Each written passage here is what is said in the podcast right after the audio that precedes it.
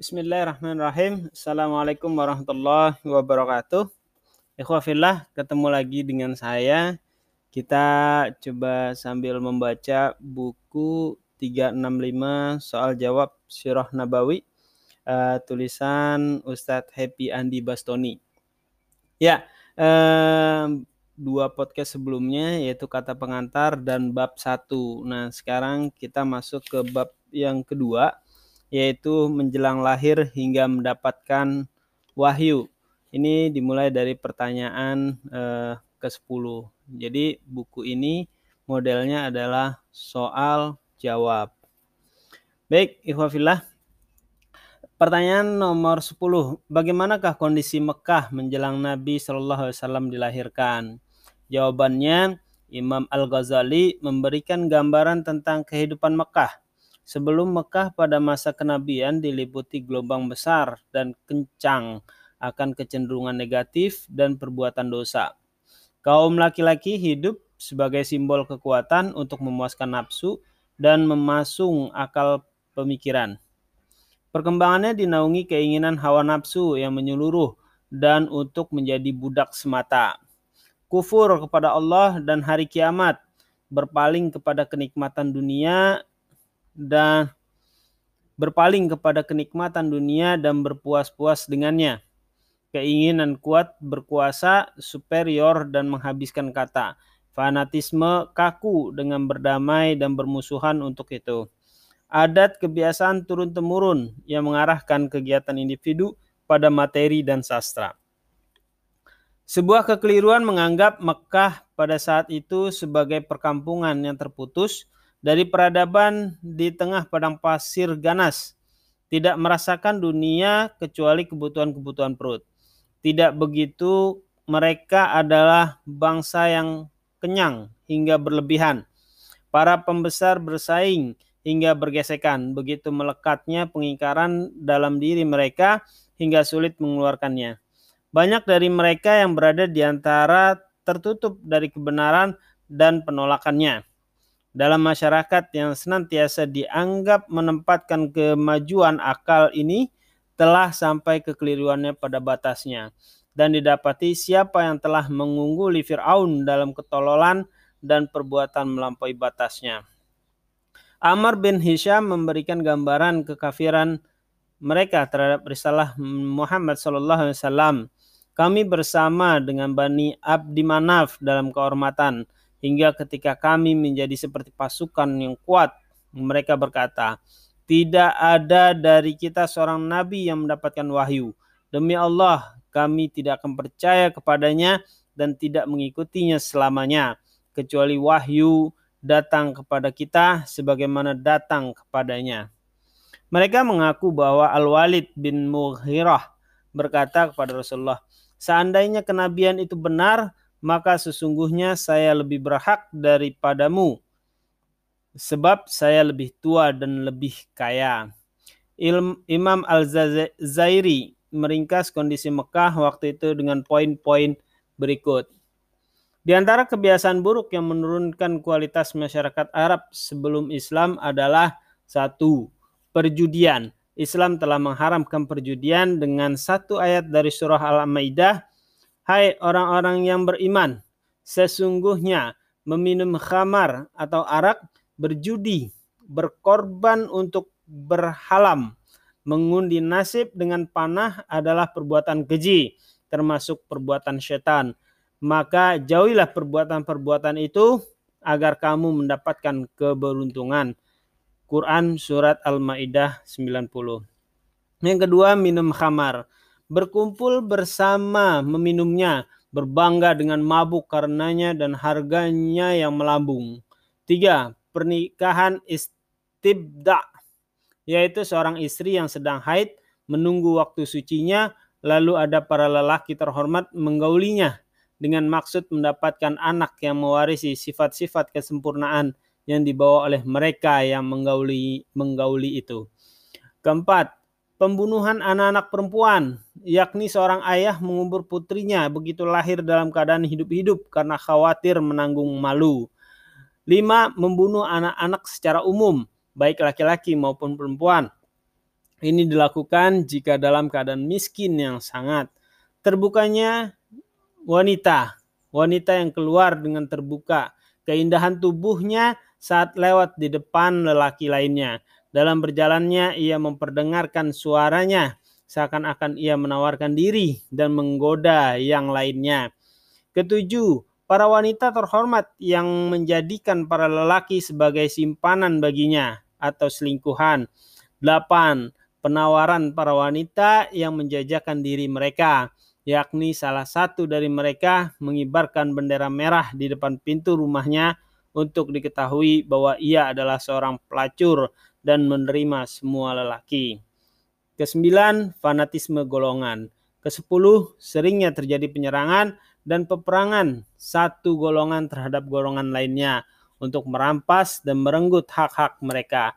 Di antara peperangan yang terkenal mereka adalah Perang Dashi, Perang Gubara atau Perang Debu, Perang Buas, Perang Al-Fijar.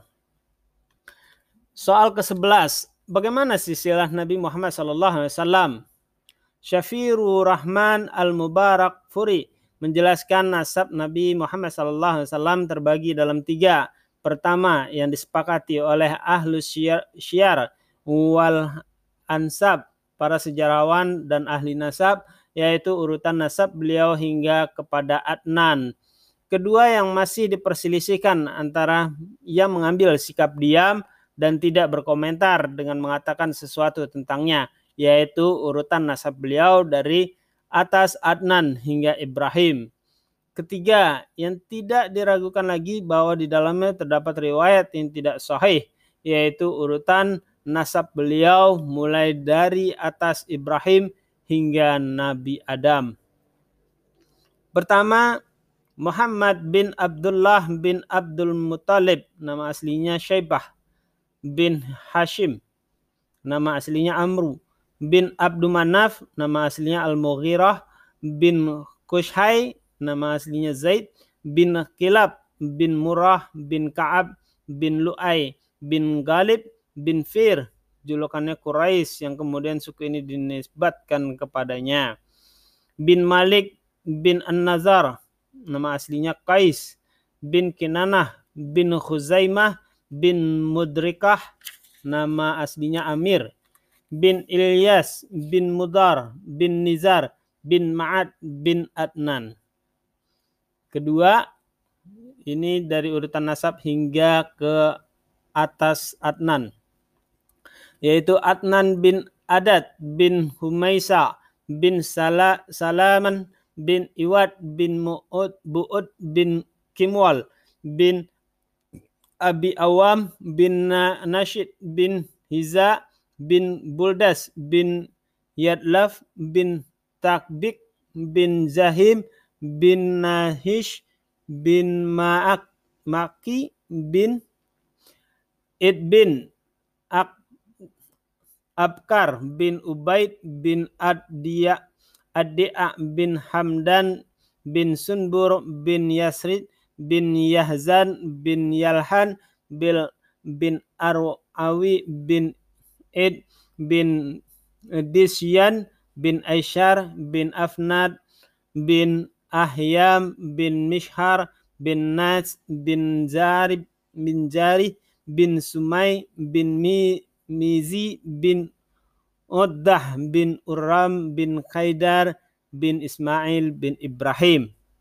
Yang ketiga urutan dari nasab kedua klasifikasi di atas hingga ke hingga ke atas Nabi Ibrahim yaitu Ibrahim bin Tarih namanya Azar bin Nahur bin Sa'ru atau Sa'ruh bin Rau bin Falik bin Abir bin Shalih bin Arfahash bin Sam bin Nuh bin Lami bin Musilak bin Akhnuk ada yang mengatakan bahwa dia adalah Nabi Idris bin Yarid bin Mahlail bin Kainan bin Anusyah bin Sid bin Adam. Soal yang ke-12, di manakah Hashim meninggal dunia? Jawabannya, ia wafat di Gaza, Palestina. Ketiga belas, siapakah nama asli kakek Nabi Muhammad sallallahu alaihi wasallam? Jawabannya adalah Syaibah bin Hashim. Nama aslinya Amru bin Abdul Manaf. Nama aslinya Al-Mughirah bin Qushai. Nama aslinya Zaid bin Kilab bin Murah bin Ka'ab bin Lu'ay bin Ghalib bin Fir. Julukannya Quraisy yang kemudian suka dinisbatkan kepadanya. Bin Malik bin Nadir. Nama aslinya Qais bin Kinanah bin Kuzaimah bin Mudrikah, nama aslinya Amir, bin Ilyas bin Mudar, bin Nizar, bin Ma'ad, bin Adnan. 14 siapakah ibu Abdul Muttalib? Yaitu jawabannya Salmah binti Amr dari Bani Adi bin An-Nazar. Siapakah yang disebutkan dengan Al-Fayad, sang dermawan? Jawabannya adalah Muttalib bin Abdul Manaf. Karena kedermawanannya, ia adalah paman dari Abdul Muttalib. Ke-16, siapakah nama ayah dan ibu Nabi Muhammad SAW? Jawabannya adalah Abdullah bin Abdul Muttalib dan ibunya adalah Aminah binti Wahab. Kapan Nabi Muhammad SAW lahir? Jawabannya ada yang mengatakan 9 atau 12 Rabiul Awal tahun 53 sebelum Hijriah. Hari Senin bertepatan dengan 20 atau 20 April 571 Masehi terjadi perbedaan karena adanya perbedaan dalam kalender Masehi. Apa yang dimaksud tahun gajah? Jawabannya adalah tahun gajah dinamakan demikian karena pada tahun itu Abraha al-Ahabsi, seorang panglima perang kebangsaan Habasyah, Ethiopia, berkuasa. Dia sebagai gubernur Yaman di bawah pemerintahan Raja Najasyi. Raja Habasyah menyerang Ka'bah. Sebelumnya ia membangun sebuah gereja besar yang diberi nama Al-Qalais. Abraha ingin gereja itu menjadi kiblat seluruh umat bangsa Arab. Seorang pria dari Bani Kinanah mendengar obsesi Abraha itu, ia pergi ke Yaman dan menyelinap di dalam gereja itu. Di, dal di malam hari ia buang air besar, kemudian membuang kotorannya di kiblat gereja itu. Mengetahui itu, Abraham marah. Ia bersumpah akan pergi ke Mekah dan menghancurkan Ka'bah. Abraham mengerahkan tentara dan pasukan gajahnya namun perjalanan pasukan gajah ini terhenti di Mina. Allah membinasakan pasukan itu dengan mengirim segerombongan burung ababil yang melemparkan kerikil mematikan. Tuhan tahun terjadinya peristiwa itu dinamakan tahun gajah. 19. Kisah penyerbuan gajah ke Mekah ini diabadikan Allah dalam surat apa?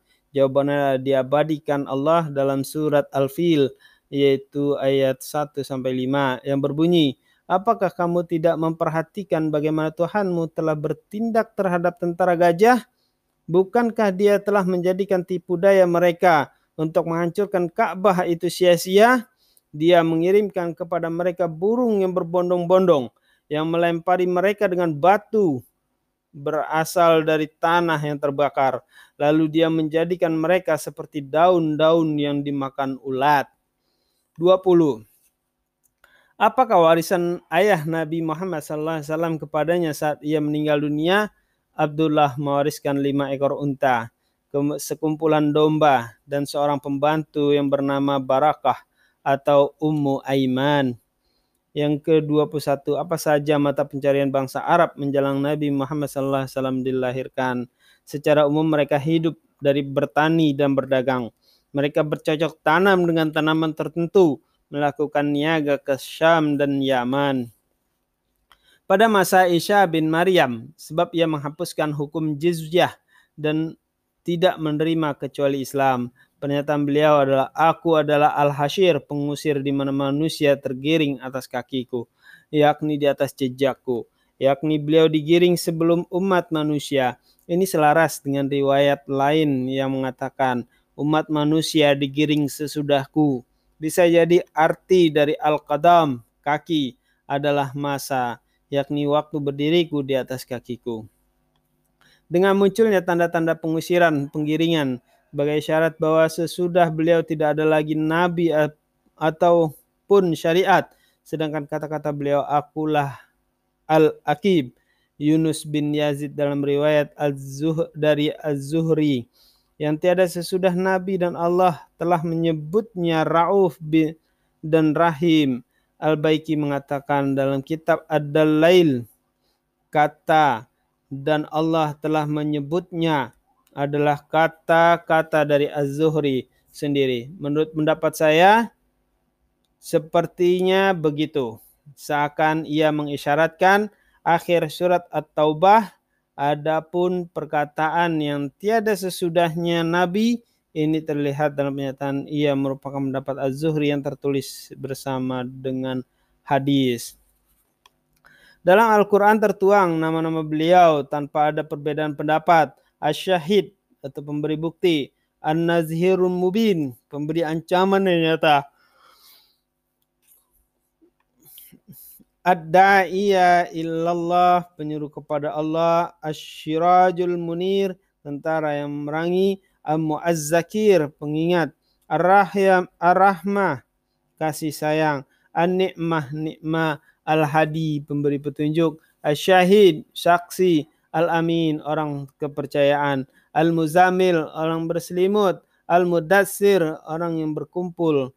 Juga dalam hadis Amr bin Al-Ash disebutkan Al-Mutawakil, orang berserah diri. Di antara nama-nama beliau yang masyur adalah Al-Mukhtar, terpilih.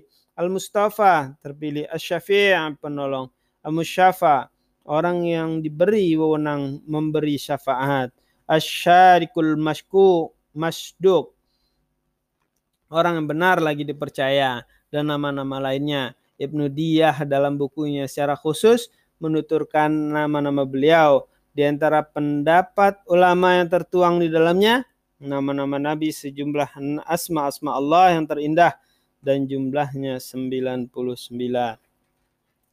Nama beliau yang lain adalah Nabi Rahmah, Nabi pembawa rahmah, Nabi Taubah disebutkan dalam Sahih Muslim dari Abu Musa al-Asy'ari radhiyallahu anhu berkata, Rasulullah sallallahu alaihi wasallam menyebutkan kepada kami nama-nama diri beliau. Lalu beliau berkata, "Aku Muhammad Ahmad Al-Mukaffi Al-Ashir Nabi Taubah, Nabi Rahmah.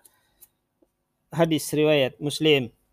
Imam An-Nawawi mengatakan adapun nama Nabi Taubah, Nabi Rahmah dan Nabi Marhamah ada artinya berdekatan dan maksudnya adalah bahwa beliau datang membawa taubat dan ajaran saling menyayangi. Allah berfirman, tetapi berkasih sayang sesama mereka Quran surat Al-Fat 29 dan firman-Nya dan saling berpesan untuk bersabar dan saling berpesan untuk berkasih sayang. Quran Al-Balad 17. Dalam sebuah hadis dikatakan Nabiul Malahim, nabi pertarungan karena beliau mengirim pasukan untuk berjihad. Syarah An-Nawawi dari Syahih Muslim. Soal kedua tiga. Sebelum disusui oleh Halimah, Nabi Muhammad pernah disusui oleh siapa saja? Jawabannya adalah beliau disusui oleh Suwaibah yang merupakan hamba sahaya pamannya Abu Lahab. Siapakah nama wanita yang menyusui Nabi di Bani Sa'ad? Jawabannya Halimah Asy'adiyah. 25. Apakah hikmah Nabi disusui di perkampungan Bani Sa'ad? Yaitu satu, menghirup udara segar. Muhammad Al-Ghazali sebagaimana dikutip Dr. Muhammad Ali Ash-Shalabi menjelaskan pertumbuhan anak-anak di daerah pedesaan dengan keindahan alamnya, udara yang masih bersih dan pancaran sinar yang cukup membuat jiwa mereka menjadi lebih bersih. Perkembangan fisik dan mentalnya menjadi lebih sempurna. Naluri dan perasaannya menjadi lebih peka. Mendapatkan bahasa pasih benar saja ketika Nabi dewasa Nabi Muhammad Wasallam terbilang sangat fasih berbahasa dibanding yang lain yang lainnya. Abu Qasim al-Suhaili mengutip riwayat menuturkan suatu ketika Abu Bakar berkata kepada beliau, Wahai Rasulullah, aku tidak melihat seorang pun yang lebih fasih berbicaranya dibandingkan engkau. Lalu Nabi Nabi Muhammad Wasallam menjawab, betapa tidak karena aku berasal dari Quraisy dan disusui di Bani Sa'ad. Ketiga, dididik menjadi orang yang mandiri. Ketika sejak kecil sang anak berpisah dengan orang-orang tuanya, kondisi ini akan membuat anak lebih cepat mandiri. dibandingkan dengan kondisi anak-anak kita hari ini. Segalanya serba dikerjakan oleh pembantu. Akibatnya, hingga dewasa mereka tidak mandiri. Mereka selalu bergantung kepada bantuan orang lain. 26. Berapa usia Nabi ketika ibunya wafat? Jawabnya adalah 6 tahun. Siapakah yang mengasuh Nabi setelah ibunya wafat? Jawabannya adalah kakeknya Abdul Muttalib. Siapakah yang mengasuh Nabi setelah kakeknya wafat? Yaitu pamannya Abu Talib. Siapakah yang nama rahib yang ditemui Nabi? Pamannya Abu Talib saat mereka pergi ke Syam. Rahib itu dikenal dengan nama Buhaira. Nama aslinya adalah Jurjis. Apa nama perang yang pernah diikuti Nabi sebelum diangkat menjadi Rasul? Perang Fijar. Perang Fijar bermula dari pembunuhan dilakukan Barat bin Qais dari kabilah Kinana terhadap Urwah Ar-Rahal bin Utba dari Hawazin. Seorang pedagang Nu'man bin Nuzir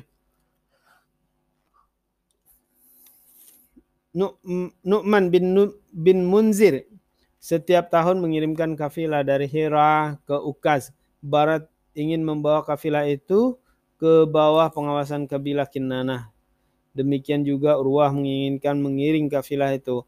Nu'man kejengkelan barat. Nu'man memilih Urwah Awazin dan hal ini menimbulkan kejengkelan barat Kinana. Ia kemudian mengikutinya dari belakang lalu membunuhnya. Terjadinya perang antara mereka itu.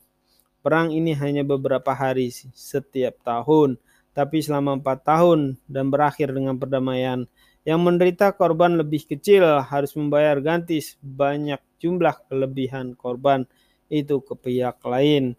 Dengan demikian, Quraisy membayar kompensasi sebanyak 20 orang Hawazim. Perang Fijar ini terjadi ketika Nabi berusia antara 15 sampai 20 tahun.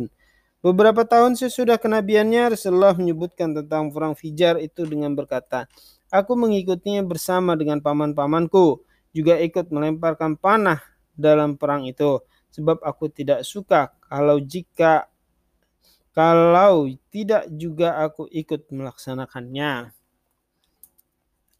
31. Apa hikmah perang Fijar? Jawabannya adalah satu, pentingnya mengenalkan jiwa militerisme sejak dini kepada anak.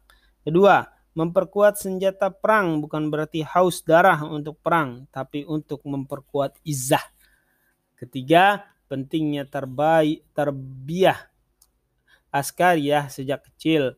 Empat, untuk menjaga kesehatan fisik. Pertanyaan ketiga dua, apa yang dimaksud dengan hilful fudul? Artinya bermula dari sikap arogan Al-Ash bin Wa'il terhadap seorang pedagang yang datang ke Mekah. Setelah mengambil sebagian barang dagangannya, Bagaimana layaknya transaksi jual beli, ia tidak mau membayarnya. Sang penjual lalu mengadukan kejadian yang menimpanya kepada pembesar-pembesar Quraisy, tapi mereka tidak berani bertindak karena kedudukan Al-As bin Wa'il. Akhirnya ia berdiri di depan Ka'bah sambil meminta tolong kepada Bani Fihir, orang-orang yang mereka yang terketuk hatinya. Melihat kejadian tersebut, tergeraklah hati Abdullah bin Zubair ia pun mengumpulkan Bani Hashim, Bani Abdul Muttalib, Bani Asyad bin Ad al-Uzah, Bani Zurrah bin Kilab, Bani Taim bin Murah di rumah Abdullah bin Judan untuk bersumpah setia dan berjanji akan menegakkan keadilan yang memerangi segala bentuk penganiayaan yang terjadi di tanah haram. Muhammad SAW hadir menyaksikan perjanjian tersebut dan memujinya ketika diutus sebagai rasul, beliau mengomentarinya, saya telah menyaksikan beberapa paman-pamanku semu, semu, suatu perjanjian atau kesepakatan yang sangat berharga di rumah Abdullah bin Judan. Kalau saya diajak sekarang untuk menghadiri peristiwa seperti itu, pasti saya akan datang memenuhinya. Ketiga, apakah hikmah hifzul pudal Fudul. Fudul. Hilful Fudul. Jawabannya adalah satu, keadilan merupakan nilai-nilai umum yang harus diperjuangkan, bahkan suatu yang tak bisa ditawar-tawar. Nilai positif ini bersifat universal sehingga harus menegakkan kemungkinan dari bahasa Arab jahiliyah. Saat itu Hilful Fudul adalah utopia, tapi selanjutnya bisa diwujudkan hal tersebut sebagai indikasi bahwa menyebarkan menyebarnya virus-virus yang merusak tatanan moral agama pada suatu masyarakat tidak berarti nihil nilai-nilai kebaikan yang ada.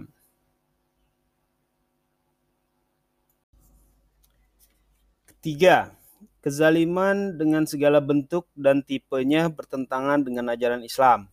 Keadilan hendaknya ditegakkan tanpa memandang warna kulit, agama, dan suku. Keempat, legalitas hukum bolehnya melakukan perjanjian dan kesepakatan antar lintas agama dalam hal-hal yang membawa kepada kebaikan dengan mempertimbangkan pencapaian maslahat atau kebaikan dan mafsadat atau kerusakan dari segala aspek. Kelima, Seorang muslim seyogjanya memiliki kontribusi positif untuk merealisasikan kebaikan lingkungan dan masyarakatnya, bukan sebagai pengamat yang terkagum atau terpana melihat hasil yang muncul dari proses tersebut.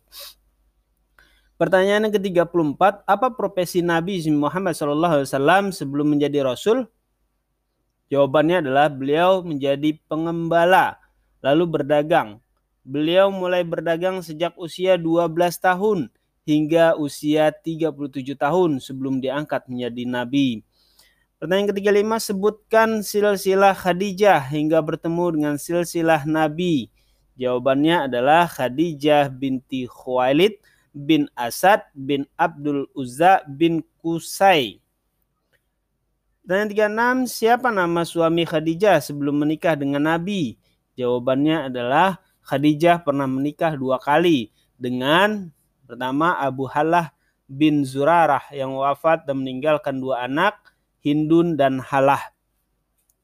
Yang kedua, Atik bin Aid yang meninggalkan anak bernama Hindun, perempuan.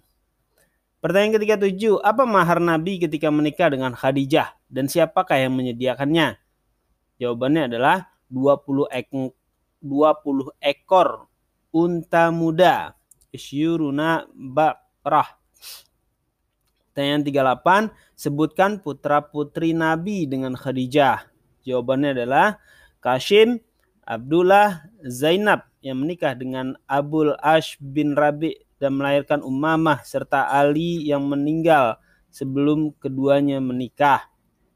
Ummul Khutsum menikah dengan Usman melahirkan melahirkan Abdullah yang wafat pada usia 4 tahun. Ruqayyah menikah dengan Utsman, tidak ada keturunan. Fatimah menikah dengan Ali, melahirkan Hasan dan Husain. Pertanyaan ketiga sembilan, sebutkan istri-istri Nabi. Jawabannya adalah satu, Khadijah binti Khuwailid.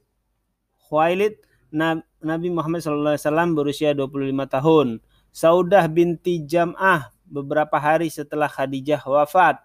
Aisyah binti Abu Bakar dua tahun sebelum hijrah. Hafsah binti Umar dinikahi setelah perang Uhud. Zainab bin Khuzaimah setelah perang Uhud dan wafat. Ummu Salamah setelah perang Uhud. Zainab binti Jahsi setelah perang Azab tahun kelima Hijriah.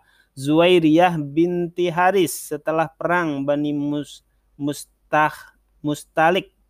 Ummu Habibah dinikahi 7 tahun 7, 7 Hijriah di Habasyah. 10 Safiyah binti Huyai setelah perang Khaybar. Maimunah binti Haris setelah umroh qada. 12 Maria Al-Kiptiyah setelah perang Khaybar. Ke-13 Raihanah binti Zaid setelah perang Bani Khuraizah. Demikian ya khafillah. Uh, jazakallah atas perhatian antum. Mudah-mudahan ini bermanfaat buat aneh dan bermanfaat buat antum semuanya. Jazakallah khair. Assalamualaikum warahmatullahi wabarakatuh.